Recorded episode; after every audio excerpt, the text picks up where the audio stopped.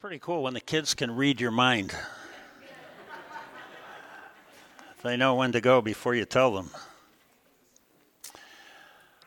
You uh, might remember that we're uh, considering together as a church in these days uh, the fact that we live between the first and the second coming of Jesus.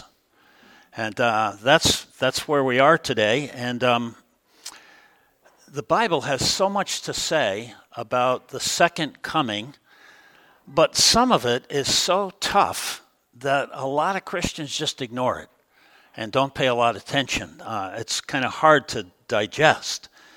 But uh, there's so much in the scriptures. Uh, for every prophecy there is about Jesus' first coming, about Christmas, uh, there are eight prophecies about Jesus' second coming and uh, what's going to happen when he comes back and what's going to surround it and so forth. And there are also large, uh, a large number of promises that are associated with Jesus' return.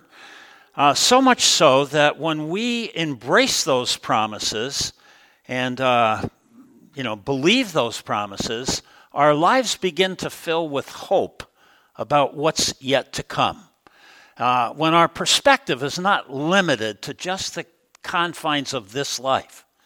Um, and we begin to understand that there's an afterlife and that the Lord's coming will sort of put an end to this chapter of our lives and the end of time and will introduce uh, eternity to us. And so when we really begin to embrace some of those promises, there's a change that happens in our spirits and in our hearts. So, the theme verse that uh, I sort of picked for this series of messages from Romans 15, verse 13, says this May the God of hope, the God of hope, there are three non negotiable absolutes in the Christian life faith, hope, and love. We all have those three in common together. Uh, and when the God of hope, the God who gives us hope, when the God of hope uh, fills you with, may the God of hope fill you with all joy and peace. Now, I think everybody I know would like and embrace more joy and more peace in their life, right? In the midst of all the things that happen to us over the course of life. May the God of hope fill you with joy and peace in believing. If you'll take God at His word and embrace those promises, He will uh, fill us, the God of hope will fill us with joy and hope, so that by the power of the Holy Spirit, we might abound in hope. And, uh, you know, given what's going on in our world today, and in Israel in particular, and in the Middle East, and in different, uh, you know, experiences that are kind of international, but also in our own personal lives, uh, when tragedy comes and when difficulties come and all of that, uh, imagine abounding in hope, almost in spite of all the things that the enemy can throw at us over the course of our lifetime. And so that's, uh, you know, hope fills us with that joy and peace. And the Bible goes on uh, and explains to us uh, that we should set our hope on God. Set our hope. Uh, in fact, uh, in Peter, Peter says, set your hope fully on the grace that's to be given to us at the revelation of Jesus Christ. Well, when is the revelation of Jesus going to happen? Well, it's the second coming. When Christ comes back, set your hope fully. Not just, well, I'll put a little bit of hope there, and the rest of my hope is that everything's going to work out in life, you know, and so on. No, set your hope fully on the grace that will be brought to you at the revelation of Jesus Christ. And the Bible says that when Jesus comes back, you know what? Every eye will see him. And last week we saw that probably every ear will hear him. We saw how Paul describes to the Thessalonian church the three sounds that will happen uh, when Christ comes back. And uh, not only that, uh, but um, when he comes back, uh, every knee will bow and every tongue will confess to the glory of God that this Jesus who is coming is Lord of the universe. He's the Lord. He is the one who created it. He is the one who controls it, He's the one who holds it together, He's the one for whom it was created. And everybody will recognize this. And so, You know, I'm talking uh, at the beginning here of, of, of the three great purposes for Jesus to come back. And I suggested last week that the first great purpose of the Lord coming back is to finally be recognized for who he is. In other words, in biblical language, we would say he's coming back to be glorified. He's coming back to be appreciated for who he is, to be glorified. He's coming back, you know, uh, and being recognized for who he really is. And so that's the first great promise. And, and a number of scriptures, you know, talk about this. Uh, Titus talks about the blessed hope. He says, The grace of God has already appeared. When Jesus came the first time, he came in humility. When he comes back, he's coming in glory. He's coming in majesty. Worship his majesty, right? He is who he is and who we know him to be. The whole world will recognize who he really is. Uh, for the grace of God has already appeared, bringing salvation for all people, training us to renounce ungodliness and worldly passions, and to be self controlled, upright, godly, live godly lives in this present age, waiting for our blessed hope, the appearing of the glory of our great God and Savior Jesus Christ, who gave himself to redeem us and is coming back to save us. And so uh, it's the glory of God. That's the first, you know, it's going to be spectacular when He comes back. First great purpose of God. And uh, I think when we start actually looking forward to this event, when we look forward and, and we believe and we embrace uh, with all of our being the reality that this is going to happen, uh, then we begin to do what the Bible calls love the Lord's appearing not just believe in the Lord's appearing, but actually fall in love with the Lord's appearing. Like, wow, we can't wait for the Lord to come back. And how exciting it's going to be, and how our lives are going to be vindicated, and uh, how our Lord is going to be known by the whole world, and so on. And so we begin to love the Lord's appearing. We begin to anticipate. And uh, when that happens, the Bible says, you know what? We change from the inside out. All of a sudden, you know, there's a joy and a peace that can't be known apart from uh, the Lord coming back. And so, uh, that was the first great purpose that the Lord would get to be known for who he really is. Now, this morning, I'd like to direct your attention to the second, what I would call the second great purpose of the Lord's return. And uh, it's not as much fun as we had last week thinking about the Lord being glorified you know, uh, uh, all over the world. But um, our God is a holy God. You know that. Holy, holy, holy. And so God defines what's right and what's wrong. God is the one who defines what's righteous and what's unrighteous, or what's acceptable and what's unacceptable. Watching the news this past week, I heard the phrase several times moral clarity different politicians would be talking about what's going on in Israel, and they would say, you know, what we really need here is moral quality, uh, uh, clarity. And you know what? Um, I don't think you can have moral clarity without God. I don't think you can define right and wrong apart from God. It's just my opinion versus yours as to what's right and what's wrong. Until we bring God's word into the picture or into the relationship, and we have a definitive word from God about what's right and wrong. God is a holy God. And so when Jesus comes back, a second great purpose will be to judge the world according to God's holiness. Jesus will vindicate the holiness of God, and the world will know what's right and what's wrong. But it'll be an absolutely horrible time. He'll bring the judgment of God, the fury, if you will, of God's wrath against all that's evil and wicked. In the book of Revelation, um, Jesus is pictured as coming back on a white horse, Revelation 19, you might remember.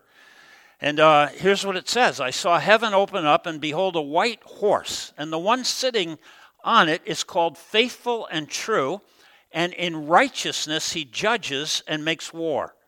His eyes are like a flame of fire, like they look right through you. His eyes are like a flame of fire, And on his head are many diadems or crowns, and uh, he has a name written that no one knows but himself.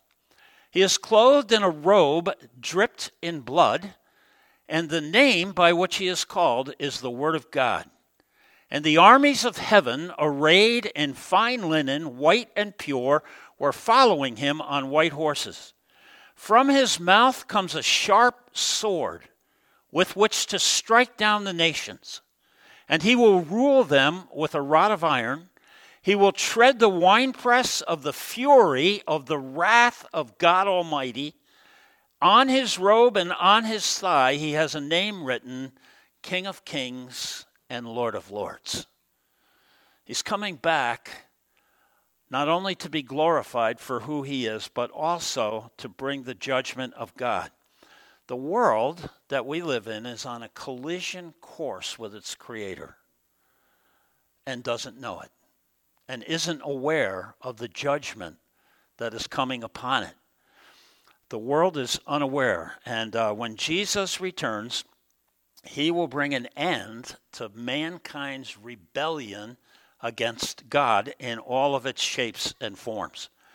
As you know, we were created in the image and likeness of God to be like Him, but our original parents gave in to the solicitation of Satan uh, to disobey God, and when they fell, the Bible says, all of mankind fell with them. And death then was introduced into the world and uh, is still with us today and will be until the Lord comes back and resurrects those of us who have put our faith and trust in Him. Now, uh, death, you know, is simply the sep- it means separation, and so death, when we think about it, physical death is just the separation of our soul from our body. And the scriptures tell us that our soul, the non material part of us, goes to be with the Lord, absent from the body, present with the Lord, right? Remember Paul? He was like at one point in his life hard pressed, you know, he was about to die and he didn't know whether it'd be better to stay and serve or go and be with the Lord and, and you know, be happy. So death is really just the separation of our soul from our body. Spiritual death is the separation of our spirit from God. Um, back in the Garden of Eden, when Adam and Eve fell, um, the Bible tells us that from that point on, people who come into the world come into the world with a spirit that's dead in trespasses and sins. It separates us from God. And when Jesus came to bring reconciliation so that we could be right with God through his sacrifice on the cross and through the shedding of his blood, and when we em- embrace that, the good news of the gospel, and we're brought back together again, God takes his spirit and animates or brings to life our spirit, and all of a sudden we're able to begin to understand uh, God's word, and all of a sudden we have a whole different uh, approach to life and the reality of God's presence begins to dwell within us, and our spirit comes uh, back to life. And so, all through the Bible, uh, both Old Testament and New Testament, all through the Bible, uh, there is a day that God keeps speaking about called the day of the Lord. The day of the Lord. It's spoken about all through Scripture. And uh, whenever the day of the Lord is brought up in Scripture, it's never good. Uh, the passage of scripture that was read for us today from Isaiah talked about the day of the Lord, uh, the day of the Lord's judgment. And all through scripture, uh, the anticipation of the day of the Lord.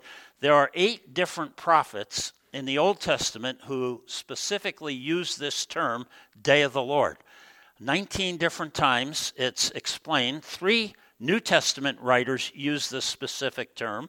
Uh, and then there are seven other passages of Scripture that talk about the same time but use a different phrase to describe it, like the day of uh, Christ or the day of Jesus Christ. But it's talking about this day of the Lord when the Lord returns uh, to bring down wrath of God on everything that's evil and wrong.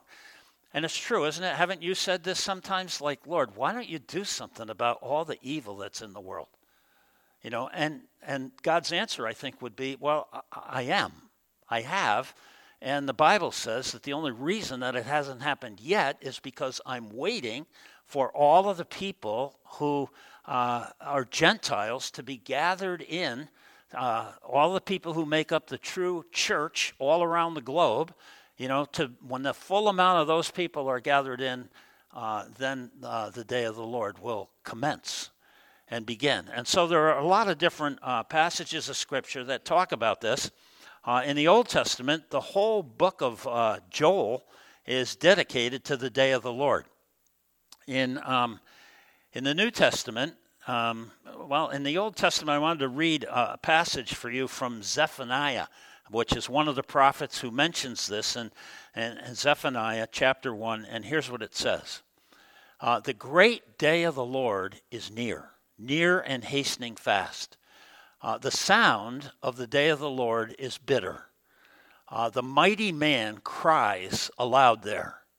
A day of wrath uh, is that day, a day of distress and anguish, a day of ruin and devastation, a day of darkness and gloom, a day of clouds and thick darkness, a day of trumpet blast and battle cry against the fortified cities and against the lofty embattlements. I will bring distress on mankind, so that they shall walk like the blind. Because they have sinned against the Lord, their blood shall be poured out like dust, and their flesh like dung. Neither their silver nor their gold shall be able to deliver them on that day of wrath, the day of the Lord. In the fire of his jealousy, all the earth will be consumed for a full and sudden end he will make of all the inhabitants of the earth. The day of the Lord. Uh, whenever it's talked about in the scripture, it's always bad, it's always tough.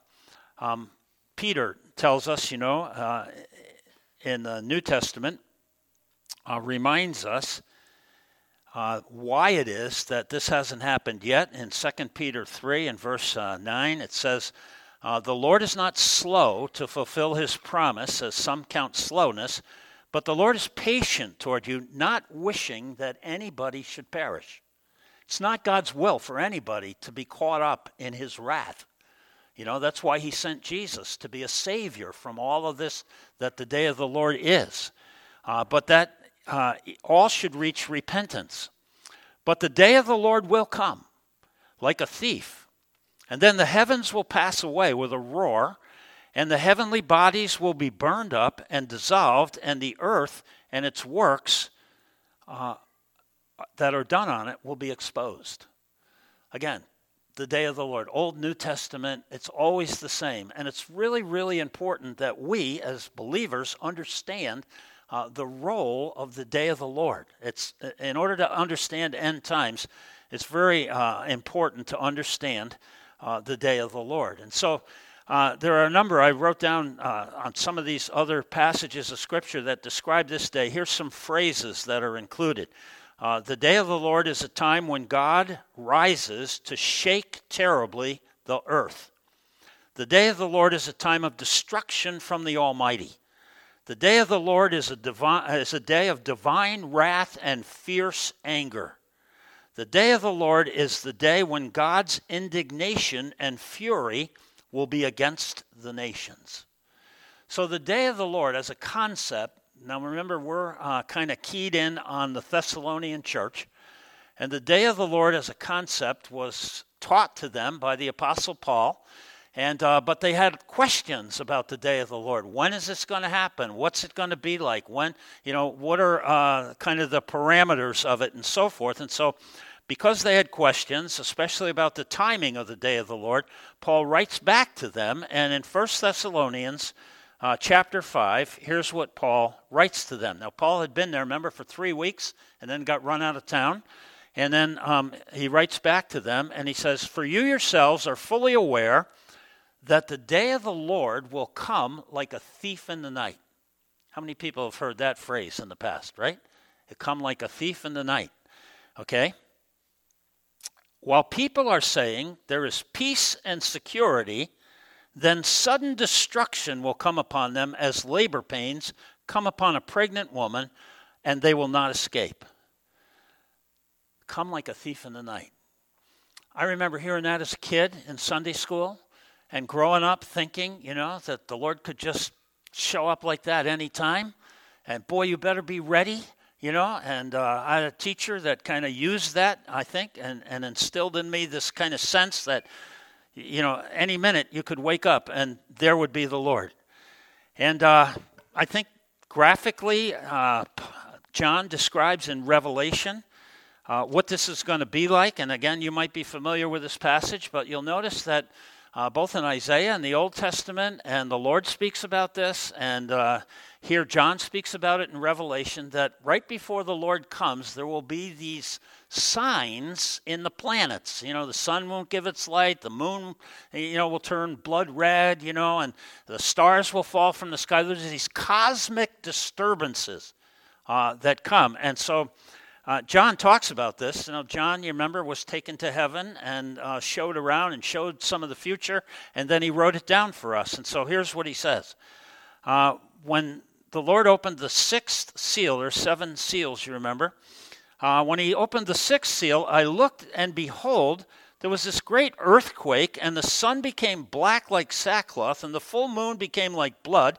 and the stars fell from the sky uh, fell to the earth like a fig tree sheds its figs in the winter, shaken by a gale. The sky vanished like a scroll and is being rolled up, and every mountain and every island was removed from its place. Then the kings of the earth, and the great ones, and the generals, and the rich, and the powerful, and everyone, slave and free, hid themselves in the caves and among the rocks of the mountains, calling on the mountains and rocks, Fall on us, hide us from the face of him who is seated on the throne, from the wrath of the Lamb, for the great day of their wrath, their wrath, God's wrath and the Lord's wrath, for the great day of their wrath has come. Who can stand? The second great purpose of the Lord's coming back, right, is for judgment against everything that's evil and against all those uh, that are wicked. Um, but um, that passage in Thessalonians, I didn't read the whole thing, okay? The first couple of verses, the first to the third verse, says, You yourselves are fully aware the day of the Lord will come like a thief in the night. While people are saying there's peace and security, then sudden destruction will come upon them like labor pains upon a pregnant woman. They won't escape. Next verse, verse 4. But you, Christians, you believers, but you are not in the dark like the rest of the world. It's not like you don't know that this is coming because you have been enlightened, right? And so Paul says, But you, it changed my whole attitude towards the second coming of Christ when I finally understood this. You're not in the dark, brothers, for that day to surprise you like a thief. It'll come upon the world like a thief in the night, but not for you. You get it, you understand. You've been enlightened. I wrote my Bible so that you could read it and get it. And you know what to look for and what the signs are before his coming and so forth. You are not in the dark, brothers, for that day to surprise you like a thief, for you are all children of the light, children of the day. We're not of the dark or the night or the darkness. So then, let's not be asleep like others, and so on. And he goes on. So Paul wrote to this Thessalonian church and he said, Look, you know, the, the church, the people who trust Christ, are different than the rest of the world. This isn't going to come as a surprise to us. We're actually looking for the day. We're waiting for the day. We're reading the signs. We're trying to figure out the scriptures so that we can understand and put things into perspective. So the church at Thessalonica, you know, uh, Paul tries to straighten them out. And again, I would say the day of the Lord is so important to understand uh, when it comes to understanding end times and the Lord's return. The Bible has so much to say about it, uh, again, but I think it's so hard to listen to that we just kind of tune it out. It's like more than we can digest when we read about what's going to happen uh, when the Lord actually comes back. So, you know, I was watching TV this week, as I imagine that many of you were, uh, watching the news and thinking about what's happening to Israel and trying to make sense of it and trying to take these events that are happening today and fit them into you know what i know anyway which is limited but about prophecy and what i understand and trying to fit in where are we at and, and what's really happening and how do we understand this from god's point of view you know i've always thought that life is kind of like uh, uh, an artist's picture you know you ever notice that uh, most art has what we would call a background and a foreground.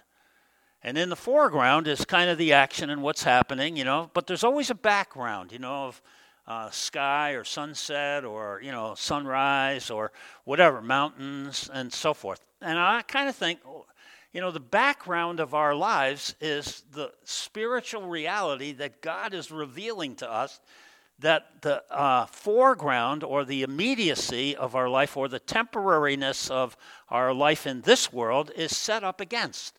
And so, in order to understand the events in the foreground, we kind of have to look at the background so that we can uh, have perspective and understand the things that are going on in the contemporary scene. And so I'm watching the news and I'm thinking about all this stuff, and uh, you know I'm talking to God a little bit. I'm praying, and I'm like, God, these are your people, Israel. you chose these people. You love these people. You have a plan for these people. How can you sit by and allow what's happening to happen? And so I'm, I'm talking to the Lord, and it came into my mind to um, go back and read in Romans, because uh, in order to understand the position of the Jewish people today, uh, the best passage of Scripture is Romans 9, 10, and 11, where the Apostle Paul, who is Jewish, writes about where the Jewish people are today and where they will be in the future. And all of a sudden, when you take that and take it literally, you know, the Bible, when it comes to interpretation of the scriptures, is very important, right? People have a lot of different ideas based on their way of interpreting scripture. And so I would suggest to you that number one, the very best way to interpret Scripture is to allow Scripture to comment on other Scripture. So you take what's what God has revealed, you know, uh, in other passages and bring it to the that passage and try to understand it, and that we take the Scriptures literally unless they are. Uh, specifically, like a parable or something, where uh, they're not to be understood literally, but they're a story that gives us a moral or a, a truth that uh, through the parable, through the story. But anyway, if you go back to Romans 9, 10, and 11, and you can begin to understand the position of the Jewish people today, where it actually says that God has hardened their hearts in response to their rejection of Christ. And uh, you can understand that the Jewish community today is not the same. It is the same in some ways, but it is not uh, the same as the church. And there's a certain kind of interpretation that uh, is kind of popular today that says, you know, there is no future for the Jewish people because the church has taken the place of the Jewish community. And uh, I would tell you that's absolutely false. And uh, God has made promises to Israel that He has not yet fulfilled, but promises He will, and that there is a future for Israel uh, and so on. And so, trying to uh, understand all of this and put it together in a way that you know uh, fits with the contemporary, the foreground of what's going on today, and uh, remembering that the Bible actually says that what happens to Israel is designed to teach everybody else. 1 Corinthians chapter 10 that the things that happen to Israel is God's way of telling the world how he relates to people. And so when we take, you know, we spent some time with Moses and Israel's history and, and some of the things that have happened in the past and uh, some of the things that are happening today, and you, you, begin to understand this is God revealing himself as to how he deals uh, with uh, the whole world.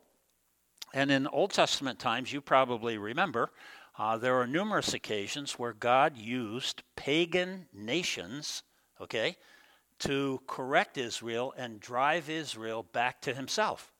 Israel would wander, get out in left field someplace, and God would allow, you know, uh, different nations to come and uh, would drive them back. If you think about it, the first group we might think of is the Egyptians. Remember, they all the Jews were down in Egypt, and God came and rescued them, and uh, they hated, you know, the way they were being treated as slaves and so forth, and so they're willing to leave, you know. And then after that, it was the Babylonians, and then after that, it was the Medes and the Persians. In Jesus' day, it was the Roman Empire uh, that ruled in Israel, uh, and then in New Testament times, um, you know, God sent His Son Jesus, His only begotten Son, uh, and as a nation there were individuals, but as a nation, Israel rejected the Messiah, their Messiah, Jesus. And uh, as a result of that, uh, there were consequences of that.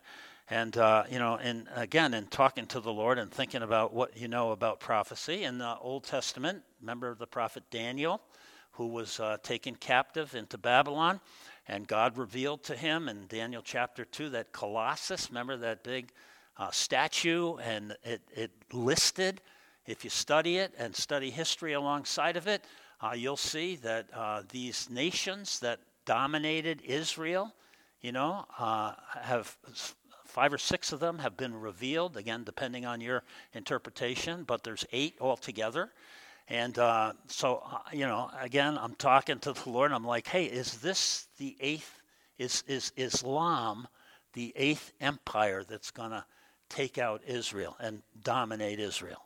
Because in that Colossus, when you read about it, you know, the very last empire that is made up of the toes, and Daniel tells us that the toes are made up of iron and clay.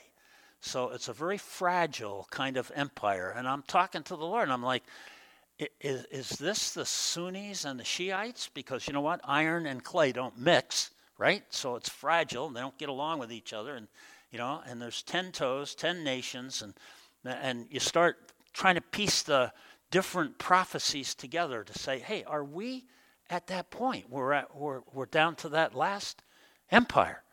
And uh, you can read it for yourself, you know, uh, in, in Daniel chapter 2. And it, it's amazing um, to think about how accurate that prophecy is about all these different empires who have ruled in Israel and messed with Israel over the years. And, um, and then, you know, uh, in Revelation uh, chapter 17, where uh, this last empire is described as a beast, okay? And you, you can read through that, and it's complicated to try to figure out what's meant and so forth. But in Revelation chapter 20, there's a reference to a group of people uh, who, uh, a group of souls who have been beheaded.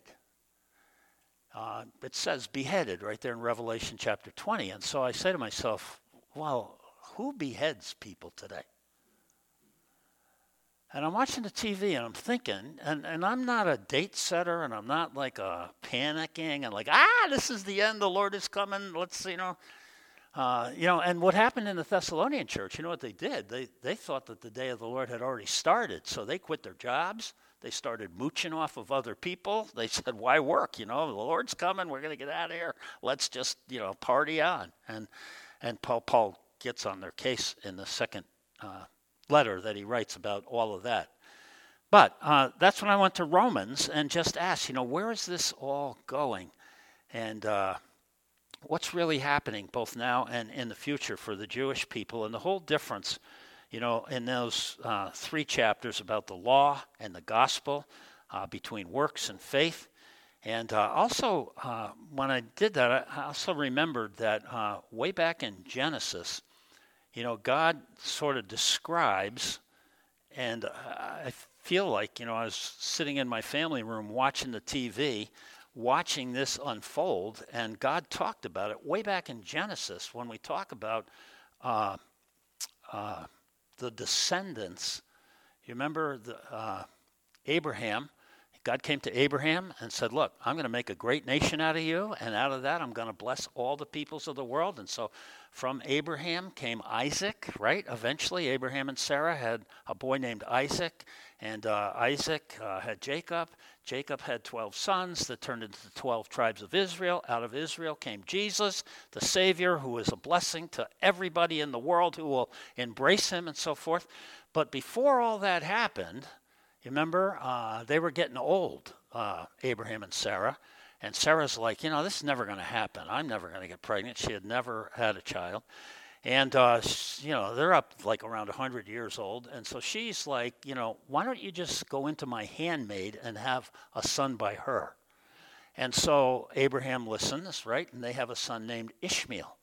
And Ishmael, out of just like all the Jews uh, descended from um, Isaac, all the Arab people descended from Ishmael. If you trace it all the way back, the whole Arab world descended out of Ishmael. And so um, in Genesis chapter 16, uh, you know, the two wives don't get along too well, Sarah and uh, Hagar. And so they split up, and God finds, or an angel finds Hagar and says this The angel of the Lord uh, said to her, I will surely multiply your offspring so that they cannot be numbered for the multitude. There's going to be so many Ishmaelites, if you will, uh, that you can't even number them. And the angel of the Lord said to her, Behold, you are pregnant and shall bear a son, and you shall call his name Ishmael. Ishmael means God hears. God hears. Okay? Because the Lord listened to your affliction. He shall be a wild donkey of a man, Ishmael, your kid. Imagine an angel telling you, you're pregnant, you're going to have a donkey of a kid. Okay? Listen to this, though. His hand is going to be against everyone. Okay?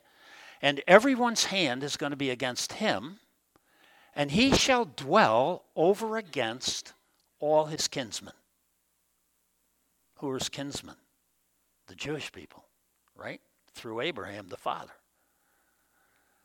Now, I'm reading this and I'm sitting in my family room in 2023, and this, which was written in Genesis chapter 16, is playing out on my TV.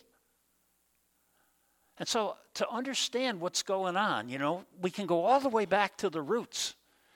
And to know that God, you know, has revealed what He wants us to know in His Word by way of putting it all together. And uh, when I just think about this, it's kind of crazy. So, in Romans, um, in, in Romans chapter 11, uh, I, I sort of distilling everything that's in Romans 9, 10, and 11. When we come down to verse 22 in Romans 11, here's what the Bible tells us to do. All right? Note the kindness and the severity of the Lord. Note the kindness and the severity of the Lord. So, we're really good at noting the kindness of the Lord. We love the gospel. We love what the Lord did for us. But when it comes to the severity of the Lord, when it comes to trying to explain to people out there, well, what do I need to be saved from? We always talk about, well, I'm saved. Saved from what? Saved from the wrath that's coming. You know, and next week, Lord willing, we'll talk about salvation as being the third major purpose for Jesus to come back. But Paul says this. He says, Note then the kindness in this, as kind as the gospel is, as great as grace is, the severity of the Lord is just as strong. His hatred for evil, because why? Because it ruins his people. All sin is what's bad for us, right? It's what kills us. And that's why God hates sin, because it destroys us. And he's going to destroy it. And uh, consider then the kindness and the severity of God's severity toward those who have fallen, but God's kindness to you, provided you continue in his kindness, otherwise, you too will be cut off. The kindness and the severity of God. Which end do you, which of the receiving ends would you like to be on, right?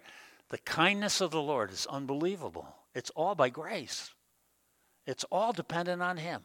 The kindness, but also the severity of the Lord. Wow, we're done. Okay. One last passage, uh, Second uh, Thessalonians, you know, where Paul again, I think, demonstrates the kindness and severity of the Lord, reiterates this. Since indeed God considers it just to repay with affliction those who afflict you. You got problems with people, people coming against you, got trials, issues, and so forth, uh, afflictions that are happening. Uh, God will grant relief to you who are afflicted as well as to us when the Lord Jesus is revealed from heaven with his mighty angels in flaming fire, inflicting vengeance on those who do not know God and do not follow the gospel. Who do not know God and who do not follow the gospel. Okay? When he comes on that day, and then the second part of this verse says, you know, uh, well, the, I, have left off a verse. They will suffer punishment of eternal destruction away from the presence of the Lord, separation, separation, away from his glory, from his might, when he comes on that day. Then, when he comes on that day, he will be glorified in his saints and marveled at among all those who have believed, where we just touched on that last week a little bit. You know that song, uh, I Can Only Imagine? What it's going to be like when I meet the Lord face to face, I can only imagine. Well, here's what the Bible says we're going to be doing when we meet the Lord face to face. We're going to be glorifying Him and we're going to be marveling that He's way more than we ever even thought right? That's what we're going to be doing on that day. But that day will be a day of kindness and a day of severity at the same time. Let's pray together. Heavenly Father, we, we really are thankful that you are a holy God and that you will not tolerate sin or anything that's against you or anything that will hurt your people, and that you will eventually destroy uh, not only all the evil and wickedness, but Satan himself, who's the author of all sin, and destroy them in the lake of fire. And when we read about what that's going to be like and how it's going to be in the foreground of uh, the day when you come back, uh, it's hard for us to digest. It's hard for us to, you know, embrace. We're so used to thinking as Christians about your kindness, about your grace, about your sacrifice of your Son, your one and only Son. And Father, when we think about the other side uh, against which this salvation has been given to us so freely and so graciously and full of mercy, when we think about the severity of your holiness, and we remember that Jesus, when he comes, is gonna uh, gonna verify your holiness. Uh, and what a terrible day that's going to be for people, Father, who haven't embraced the good news of the gospel. And so I just pray this morning, Father, that as we think about these things, you would inspire us to evangelism. I pray that you would help us if we have Jewish friends or Gentile friends who don't know you, uh, neighbors, family members, Father, that we would do our best to represent you and to represent your kindness. And we know that there's a day coming, Father. We don't have to you know, vent your vengeance. You're going to do that. And so we can be free to love people and to do what Jesus did when he was here, uh, with the background of knowing that he's coming back. And so give us wisdom, courage, and uh, put words in our mouth and a spirit in our hearts that would embrace others for your sake, in whose name we pray. Amen.